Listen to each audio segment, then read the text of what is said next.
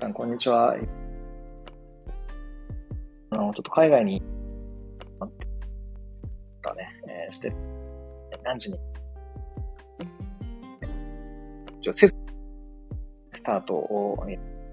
けども、いかがでしょうか。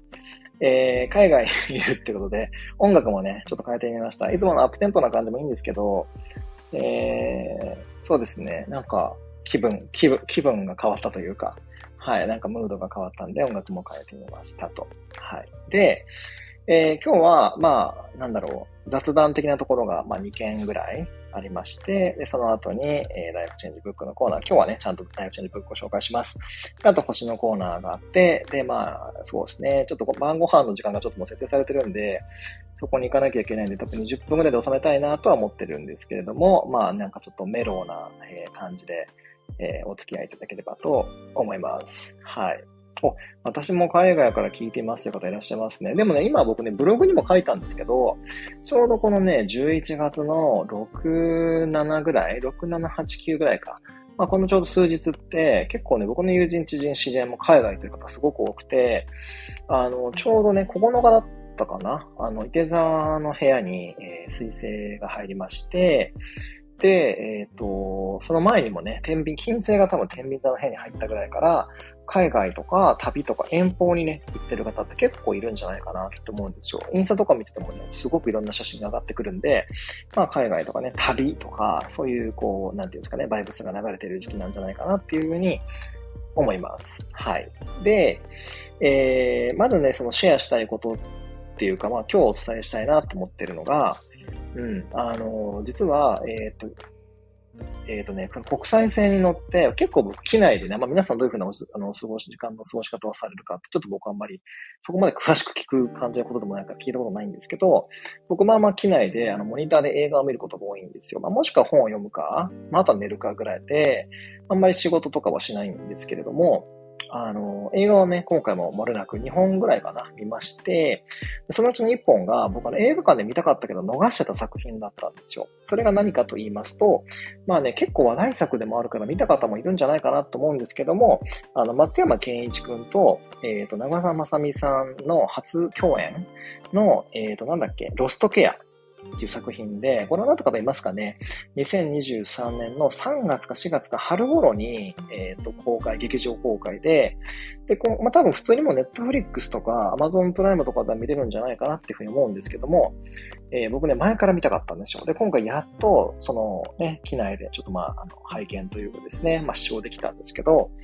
その長くね、2時間ぐらいかな、はい、の作品だったんですけれども、あのね、素晴らしかったですね。まあでも、同時に、すごく、今のこの日本、まあ日本だけじゃないですけどね、の、なんか社会のその歪さというか、うん、あの、まあ、リアルみたいなものですね、をすごくこう突きつけられた感じで、なんかね、あの、なまあ、見た後ものすごく気持ちいい感情が残るっていう映画では、多分ね、ご覧になった方は多分分かってくれると思うんですけど、そんなに気持ちいい感情が残る作品ではないんですね。なんか、うん、あの、ケンジさん、長澤まさみさん扮するケンジと、松山健一君扮する、えっ、ー、と、シリアルキラーですね。そこ聞いちゃちょっと怖いんですけど、連続殺人犯42人をいわゆる殺しちゃったっていうね、えー、連続殺人犯の、あの、お話で、えっ、ー、と、実際そのなんか、なんていうんですか、こう、あの、そういう怖い現場が描かれる、えー、話ではなくて、多分冒頭の、多分ね、冒頭1時間もないですね。3、40分くらいで多分犯人分かっちゃう。まあ、まあ、ネネタバレしちゃうと松山くんなんですけど、が分かっちゃって、むしろその後の描き方というのが非常に丁寧で、かつ非常にえぐられるうん、あの、作品だなって、え思います。本当にあの、もしね、これをお聞きの方、ご自身がそうだったら本当に申し訳ないなとも思うんですけど、あの、多分、それこそいわゆる僕ら世代であるとか、あの、それももっと若い20代、30代、もしくは何なら10代の方たちが見ても、あの、これって本当に明日は我が身、もしくは、あの、相場自分に降りかかってくることだなとか、本当にまあ持ち回りじゃないけど、まあ自分たちもいつかそうなってもおかしくないなっていうような、あの、将来の、まあ、不安っていう言葉は違いますけど、なんかリアルをすごく描いている作品、えー、でした。うん。あの、まあ、要するにその、介護の負担とか、介護の大変さみたいなものと、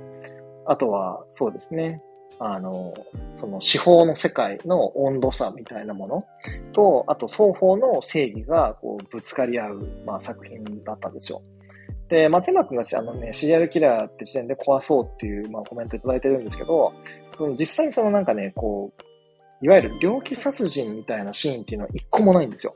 で、一個もないし、実際その松山、まあ、かなりネタバレしちゃうと、松山君自身が猟奇的なその殺意で人を殺していくっていうシーンもない。てか、そういう作品ではないんですよ。あの、あの、もっと言っちゃうと、松山君自身は、その、介護される方もそうだし、介護する方を、その、まあ、いわゆるその殺すという行為、まあ、今日はなんだろうな、サソリザバイブスが強いせいでなんか殺すという言葉がちょっと怖い言葉がいっぱい出てますが、あの、まあ、これもね、星のせいということで、えー、話戻しますが、その、なんていうんですかね、こう、殺すという行為を救済とか救うって言ってるんですね。で、僕はここで言葉で軽く語っちゃうと、何が殺すが救うだよみたいにね、こう思われるかもしれませんけど、その部分のこう描き方がものすごく丁寧、かつショッキング、かつ、まあ、センセーショナルというか、まあ、本当にこう、現代のリアルを表してるなっていう作品で、僕は結構でもね、あの、考えさせられましたね。これ、僕はどっちかっていうと、まあもちろん長澤さんよりの正義の方を押す方もいらっしゃるだろうし、松山さんよりの正義を押す方もいらっしゃるというか、ど、どっちも、まあ、50-50っていう方もいらっしゃると思うんですけど、僕正直、本当にちょっと鬼みたいで申し訳ないんですけど、ちょっと僕ね、松山くん的な正義が分か分かっちゃうというか、うん、なんか、うん、分かる。ああ、まあ、うん。僕もちょっとそうなるかな、いや、ならないけど、だからわかんない。でもならないっていう保証はないかなって考えさせられるぐらいの、あの、うん、ちょっと重い、でも、こう、すごくリアルな、えー、作品でした。これなんか賞とか取ってもいいんじゃないかなとか思うぐらいの作品なんですよね。なので、なんかちょっと重めのもので、特にその現代のリアルを語ってるものが苦手じゃない方は、ご覧になってもいいんじゃないかなっていうふうに思いました。うん。なんか僕はそんなにこう映画は、まあ映画好きですけど、何でもかんでも見てる人ではないんですが、特にホラーとかね、あの、サメが出てくるやつが怖いから見ないんですけど、かっこ笑い。でも、やっぱり今回のやつは、その、なんていうんですかね、何が怖いかって言ったら、その人を殺すとかいう行為ではなくて、なんかこう、一一つの方向の正義からしか物事を今の日本というか、まあこのね、現代社会だと、こう、裁けないというか、たか、たこう捉えられないんだなっていう、えー、えー、ふうにまあ思ったというかですね、あの、まあ、ちょっと細かいことはネタバレがこれ以上過ぎちゃうと怒られそうだからあんまネタバレしないんですけど、あの、ぜひね、これは、あの、なんていうんですかね、うん、めっちゃ考えさせられましたよ、久しぶりに。はい。なので、個人的にはおすすめです。ちょっと僕も淡々と語るしかないんですけど、もうズガン、ドガーンとかっていうね、映画でもないので、はい。もう淡々と語っちゃいましたけどね。もしね、ご興味ある方はよかったら見ていただければなんて思います。はい。もうなんかライフチェンジムービーみたいな紹介になっちゃいましたけども、結構おすすめです。はい。うん。なんか、うん、気持ちわかるなって僕は正直思っちゃいました。はい。松山健一さん好きだけど見るのを悩んでおりました。なるほど。いや、おすすめですよ、本当に。で、松山くん、なんか白髪似合うなってちょっと思いました。全然関係ない話ですけど。はい。うん。で、話ちょっと飛びまして、ちょうどね、まあ、あのー、今、太陽サソリ座期間すごく強いタイミングで、まあ、そういう死であるとか、まあ、その陰部というかね、ダークサイドというか、邪な部分がね、結構出てきたりとか、なんかそういう部分をこう、まあ、まあ、B 面ですね。僕はよく使う言葉ですけど、こう、もうこう見ていくっていう時間になってますけども、それもあとね、ちょうど1週間、いや、嘘だな、10日ぐらいか、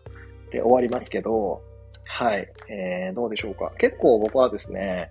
うーん、なんだろうな。この時期、まあそういう映画を見たっていうのも、そういうね、まあ、さっきのそのロストケアっていう映画みたいなのもそうなんですけど、あとこの間も、ちょうど一週間前か、あの、ライフチェンジブックのコーナーちょっとパスさせてもらったりとか、まあ普段だったらやらないこととか、普段はあんまりこう手を出さないこととか、普段とは違う、まあリズムとかルーティーンとか、まあありえないこととかね、まあそういうのも含めてですけど、結構起こってる、結構やっちゃってる、結構、うん、自分自身もやって、まあこう意識的なところもあるけど、やってるなっていう感じはしています。うん。まあなんか全く違う、こう、方向から、まあ、なんか自分の人生をこうね、捉え直すっていうか、見ていくってことをすると、あの、結構楽しいなとかね、あなるほど、これからじゃあちょっと今まではこういうふうに考えたけど、なんかこう、こういう全く違う視点から見たら、こういう可能性もあるなとか、こういうこともやってみたいなとかね、ちょっとなんか再構築というか、人生のこの青写真がちょこちょこ書き換わっていってるよな、みたいな感じのことも感じたりはしておりますけれども、皆さんは、えー、どうでしょうか？はい。ちょっと気が早いですけど、えっ、ー、と、星読みのコーナー行っちゃいましょうか。多分これ連動しちゃってるんで。はい。なので、えー、そのまま影響で星読みのコーナーも、えー、おしゃべりしたいと思います。なんか今日のこの BGM 喋りやすいですね。いつものなんか、チュンチュンみたいな、チュンチュンみたいなって悩んでとか書くって感じですけど、なんかちょっとアップビートな感じよりも、このなんか緩い感じの方がいいな。これからこれに変えようかな。またどうでもいい話を。はい。ということで、えっ、ー、と、今日も、今日というか今回、えっ、ー、と、今週の星読みのコーナーなんですけれども、えー、11月のね、12日、えー、から11月の19日の1週間ですね。ちょうど13日、えっ、ー、と、だから明日か。はい。が、えー、サソリ座の新月、サソシンとなります。でね、サソリ座の新月なんですけども、これもブログでちょっと書いちゃったから重複しちゃうかもしれませんけども、まあ、恐怖、怖さ、不安、恐れみたいなものと、まあ、がっつり向き合って、まあ、スター・ウォーズのジェダイの修行じゃないんですけれども、あのー、ね、怖さも取り込む、ね、統合する、えー、陰と陽を統合させることによって、えー、新たな自分、ね、まあ、アウフヘーベンする感じですよね。で、新たな自分になっていく、えー、新たな自分。まあ、なんか結構強く強い自分になっていくと言ったら変かもしれませんけども、まあ、なんかね、そういうような、えー、感じに、えー、自分を鍛え上げていくようなタイミングなんじゃないかなっていうふうに、えー、感じて、えおります。結構でも今回の、えー、サソリ座の新月って、えちょうどそのね、オポジションの位置に天皇制がいたりとかすることにもあって、まあまあ強いんですよね。もう本当これでもかっていうぐらいアップデートを促してきてる感じがするんですけど、皆さんどうでしょうか？あのー、特に、魚、ん？違う、えっ、ー、と、大牛座、サソリ座軸が皆さんのメータルの中の何ハウスかによって、えー、かなりそれが、えー、その、その何軸がね、だから僕だったら17軸なんですけど、その、どの軸にそれが入っての大牛と悟りがいるかによって、えー、だいぶこう、なんていうんですかね、人生における影響というか、今回の新月の影響が違うんじゃないかなとね、どういうふうに出て、どういう感じで出てくるかっていうのが捉えられるかっていうのが違うんじゃないかななんて思うんですけど、どうでしょう。今回の新月ね、まあ土曜もそうだったんですけど、結構強い、え、感じでね、こう、がっつり人生に影響が出てる人っていうのもいるんじゃないかなっていうふうに、えー、思ってます。あの、前回の新月とか満月よりも今回の新月だいぶ強めかなっていうふうに、えー、思ってるので、本当に自分の B 面をひた隠しにしてる人は、今回の新月でガバってね、もう出さざるを得なくなったりとか、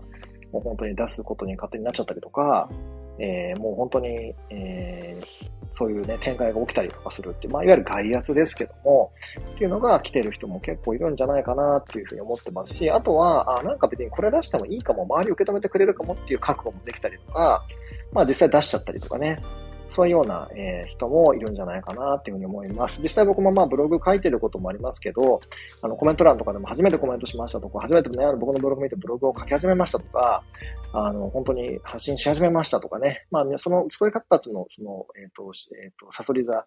大志座軸がどこなのか、ちょっと僕もそれは全部把握はできてないんですけど、もしかするとそういう方たちって3ハウス、9ハウス軸なんじゃないかな、なんて思ったりもしております。はい。僕なんかだとね、17、さっきも言いましたけど、17軸なんで、えー、そうですね。なんか、えっ、ー、と、普段だったら着ないような服とかをちょっと着てみたりとか、旅先に持ってきてみてたりとか、はい。っていうのもありましたね。はい。で、ちなみにですけど、えー、今回の、えー、僕のこの海外の出張なんですけど、ちょっとね、あの、あの実は来年まで全貌が言えないので、あの、ちょっと隠さなきゃいけない感じなので、ちょっと謎っていうか秘密なんですけど、一応ちょこちょこ動画も撮ったりとか写真も撮ってるので、またそれが解禁になった、えー、頃ぐらいに、えー、お見せしたい、お出ししたいと思います。あの、ヒント言っちゃうと、言うんかいって感じですけど、あの、僕まあ、ヨーロッパとか海外は、海外まあまあ行ってますけども、あの、ね、ありがたいことに住んでる時に結構回ったんですけど、あの、実はそっち方面の destination ではないです。で、実は僕、あの、生まれて初めて来たとこなんですよ。で、生まれて初めて、えー、来たところって、ななんていうんですかね、こう、あの、ちょっとね、こう、初めて行く destination って、ちょっとドキドキするっていうか、なんかほら、空港着いたらどんな感じなんやろうとかってわからないじゃないですか。ね、ガイドブックとかで見ることができても、どんな空気感とかってわかんないから、なんかその初めてっていいなっていうか、ちょっとこのドキドキする感じちょっとこう、勝手がわからない感じって、あ、なんかいいなっていうのを、ちょっとね、久しぶりに、あの、体感しました。はい。だから、なんていうんですかね。やっぱりこう、いくつになっても初めてのことを体験して、ちょっとこう、心拍上げるっていうか、なんかこう、心理的な負荷を高める。うん。で、結構大事やなっていうのをね、改めてね、思いましたよ。まあ、ありがたいことに今年とか去年とかは初めてのこと結構多いんですよ。まあ、あの、阪急メダさんで仕事をさせてもらったこともそうだし、あの、ビジネス講座もそうなんですけど、うん。で、今回のね、某ディスネーションもそうだし、まあ、これも当然仕事で、あの、来させてもらってるんですけど、そうそう、なんか初めてのことが結構多くてですね、はい。結構ドキワクな、えー、一年だったと。まあ、もう終わってないですけど、はい。だったなっていうふうに、えー、思ってます。今が11月なので、ちょっと2ヶ月ぐらい寝かしちゃうんでね、ちょっとまあ申し訳ないなと思うんですけれども、まあ、どこ、どこなのかね、あの、インドの、インドの山奥っていう今コメントもありましたけど、はい。まあ、え、まあ、お楽しみという感じでございます。はい。ちなみにパンチャカルマではございませんということで、はい。えっ、ー、と、で、星の話なんですけども、ちょっと話戻しますね。えっ、ー、と、うん。で、太陽とね、えっ、ー、と、火星が今ちょうど、えっ、と、重なってる感じなんですよね。コンジャンクションになってて、そのままずっとこう、本当にタッグを組みながら、まあ、あの、木星、違う、えっ、と、天王星とのポジションをずっとこう取りながらですね、まあ、サソリ座の最終動作に向かっていくんですけど、だからまあ、新月明けても、とは言っても、サソリ座の新月明けても、この太陽と火星のポジションっていうのが相当強いので、あのー、なんていうんですかね、えー、皆さんのその、サソリ座軸ですね。まあ、大志座軸っていうよりは、サソリ座の部屋それが入ってるわけだから、はい、を刺激しまくるんではなかろうかっていうふうに、えー、思います。はい。でもなんか面白いですよね。この、今僕ほら、デスネーション言えないんですけどって話もありましたけど、でもサソリ座って結構その秘匿な、ね、ちょっと隠したりするようなエレメエレメントっていうか、要素もある、ね、バルブスがある制度だと思うので、なんか、ちょっとこの、こそこそっとやってる感じも、ある意味サソリ座っぽいなって、ちょっと思ったりもしました。はい。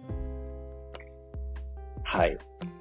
ということで、まあ、ライフチェンジじゃな、なんだっけ、えっ、ー、と、星読みのコーナーまあこんな感じなんですけれども、えっ、ー、とですね、まあ、いつものね、え、A 面ではなくて B 面ということで、実はこの本、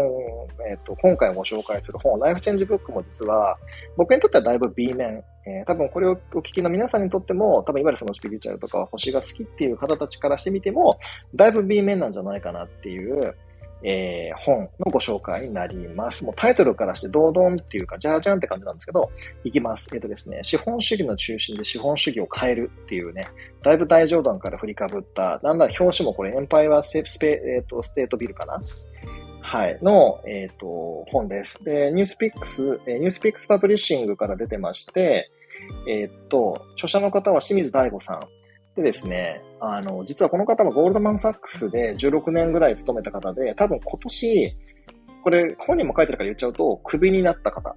はい。で、ゴールドマン、帯にも書いてるんですけど、ゴールドマンサックスで成長至上主義と戦い続けた16年と。で、まあ GS のことは、まあ皆さんご存知だと思いますけども、いわゆる世界最高の、あのね、あの、投資会社、えー、ということで、まあいわゆる本当に、えー、いわゆる多分、社員の平均年収とかで言うと多分日本だって一番高いんじゃないかなとかってね、思うんですけれども、そんな本当資本主義のゴンゲみたいな、え会社の最前線ね、で、多分平均勤続年数が5年前後だったと思うんですけど、GS って。そこで16年も最前線で居続けた方が、資本主義の中心で資本主義を変えるっていうタイトルで書いた本。多分これ、この初めて、これ初めての本じゃないかなと思うんですけど、しかも面白いのが、僕と同じね、四国出身、確か愛媛の出身の方なんですよ。で、確か兄弟かどっか出られて、で、一回、えっ、ー、と、違う証券会社に入って、えー、GS に入って、で、えっ、ー、と、2023年6月に同社を退職って書いてますね。はい。なので多分退職されたから書かれた、えー、本なんだと思うんですけど、あの、で、なんで今回この本のご紹介を僕はしたかというと、あのー、まず、うん、まあ、二つありまして、一つは、まあ、その、資本主義って、あの、僕らが多分生まれた時に、まあ、もうすでにあったものであり、日本は当然それをね、あの、採用して、採用してというかその渦中にいて、つまりもう、なんていうの、ある意味僕らが生まれた瞬間から、まあ、産湯からしてももはや資本主義だったというか、僕らはその洗礼を受けてるわけじゃないですか。で、なんかそういうものって逆に近すぎるがゆえに、意外と詳しく知らないとか、あの、最初からあるものだから、あの、ね、あの、そうすると、なんかこう、実際説明してって言われてもできなかったりとか、よく全貌がつかめてなかったりとか、ジャスシステムについて言えなかったりとか、もう当たり前すぎて、多分、へえみたいな。わかります？この感じ。そう。だから、なんか税金を払ってるけど、ただ僕らだったら税金を払ってるけど、それがどういうふうに使われて、どういうふうな内訳になってるとか特に知らないみたいな。それくらいのニュアンスで僕らは資本主義という言葉を使っているけれども、でも実際それがどういうふうに機能しているかとか、もしくは専門用語的に言うと、あの、ね、どういうふうに、こう、その資本が回ってて、その株式のマーケットっていうのはどういうふうになってるのかとかっていうのは、やっぱり業界の人じゃないとよく分かってなかったりとかするような気もするんですよ。でましてその GS なんて、本当にそのトップオブトップの会社なわけで、しかもこの営業部長まで務めた方が、すごく分かりやすい形で資本主義を、まあ、因数分解して伝えてくれてて、うん。で、プラス、実際に、なんで、あの、じゃあ彼は、あの、まあ、文中にも書かれてるからちょっとお伝えしちゃうと、あの、ちょっとだけネタバレすると、まあなんかその資本主義を変えるために、あの、いいところはその資本主義のいいところはあるから残しつつ、ただし、まあその形骸化してしまっているところ、だからもうその手段が、あの、もう目的になってしまっているところを削り落として変えていくには何をやったらいいのかっていうところをすごく、あの、真剣に考えて、実際国連とか国際的なその機構への転職とかも考えたらしいんですけど、でも、やっぱりそれだとダメだと。ということで、まあ GS に残って、まあいろいろこうやって、やった、やったというか、まあ、やろうとしたんだけれども、まあ、あのね、クビになってしまったという まあ、ことなんですけど、あの、で、僕がすごくこの彼と共感したのは、その今日ね、そのまあお勧めしたい二つの理由の人の一つ目が、まあその資本主義ってものをちょっと一回ね、あの、詳しく知ってみようやっていうのが一つ目だったんですよ。で、あの、まあ僕らだってそのシステムの中にいるわけですからね。やっぱりこう、革命を起こすにしても、何をするにしても、そのシステムを知らないことには多分どうしようもないので、なので、まあまずそれをよく知りましょうっていうのが一つの理由ですね。で、どうそれ、それ、その、詳しいところでやっぱ聞いた方が、まあいいよねっていうことで、まあこの本のお勧めしてる理由はそのうちの、えっ、ー、と、二つの理由の一つはそこなんですけど、もう一個は、この方が文中で書いてた、あの、弱者がシステムを変えようとか言ったところで、誰も聞く耳を持たないし、説得力がないっていうのが僕は本当そこ激しく共感できちゃったんですよ。あの、なんていうんですかね、強者が、もしくはその一位の人が、もうシステムを変えようとか、ね、何かこう、あの、その、じゃ平等に分配しようって言ったら、まあ、強者からすると損なわけですよね。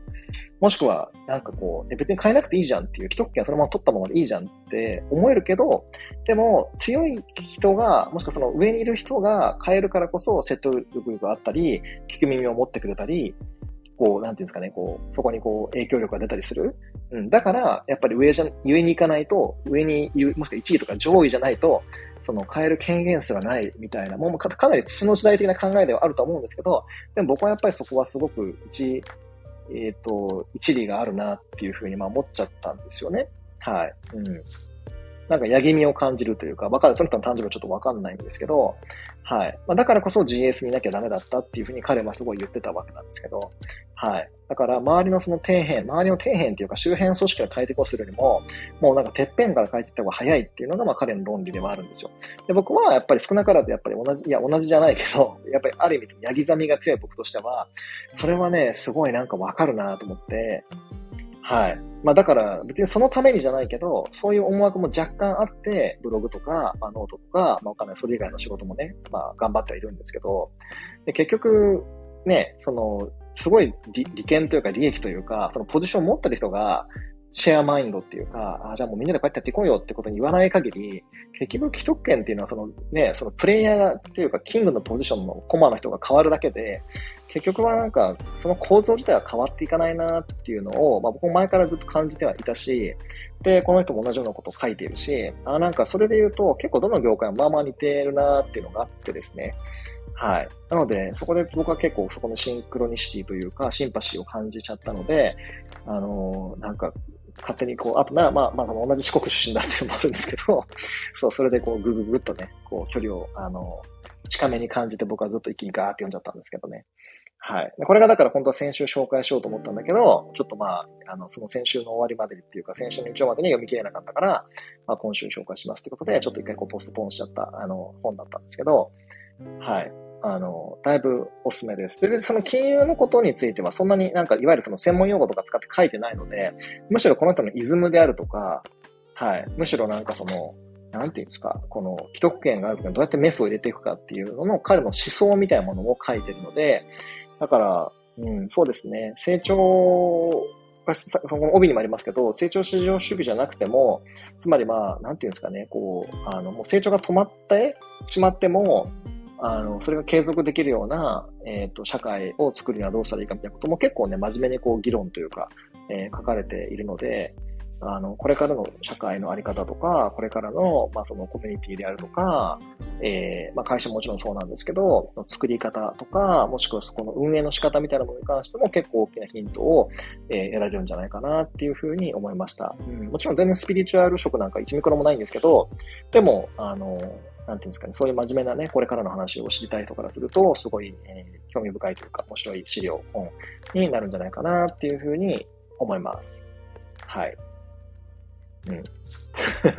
ということで、えー、ぼちぼち今日はですね、えー、こんな感じで、もうぼちぼち僕もちょっとちょっとあの、あのレストランの予約の時間がある行かなきゃいけないんですけども、はい、ぼちぼち、えー、この辺で終わりにしたいですけども、えー、来週は、えー、っと、そうですね、日本からお届けできると思います。はい、時差も考慮せずに。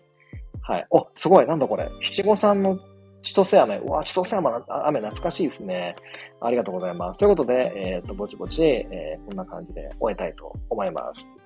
なんかメローな、なんか音楽喋りやすかったな。僕次回からこれにしようかな。いつもなんかアップビートの感じよりも全然こっちの方がなんか喋ってて楽ですね。なんかほわーんって喋れますね。ほわーんって喋れると何やねんって感じですけど。まあいいや。はい。ということで、あ、幸せなおいとりありがとうございます。はい。ということで、ぼちぼち本当に終わりにしたいと思います。ということで、えー、あ、クローバーもありがとうございます。ということで、えー、日曜日担当ゆうじでした。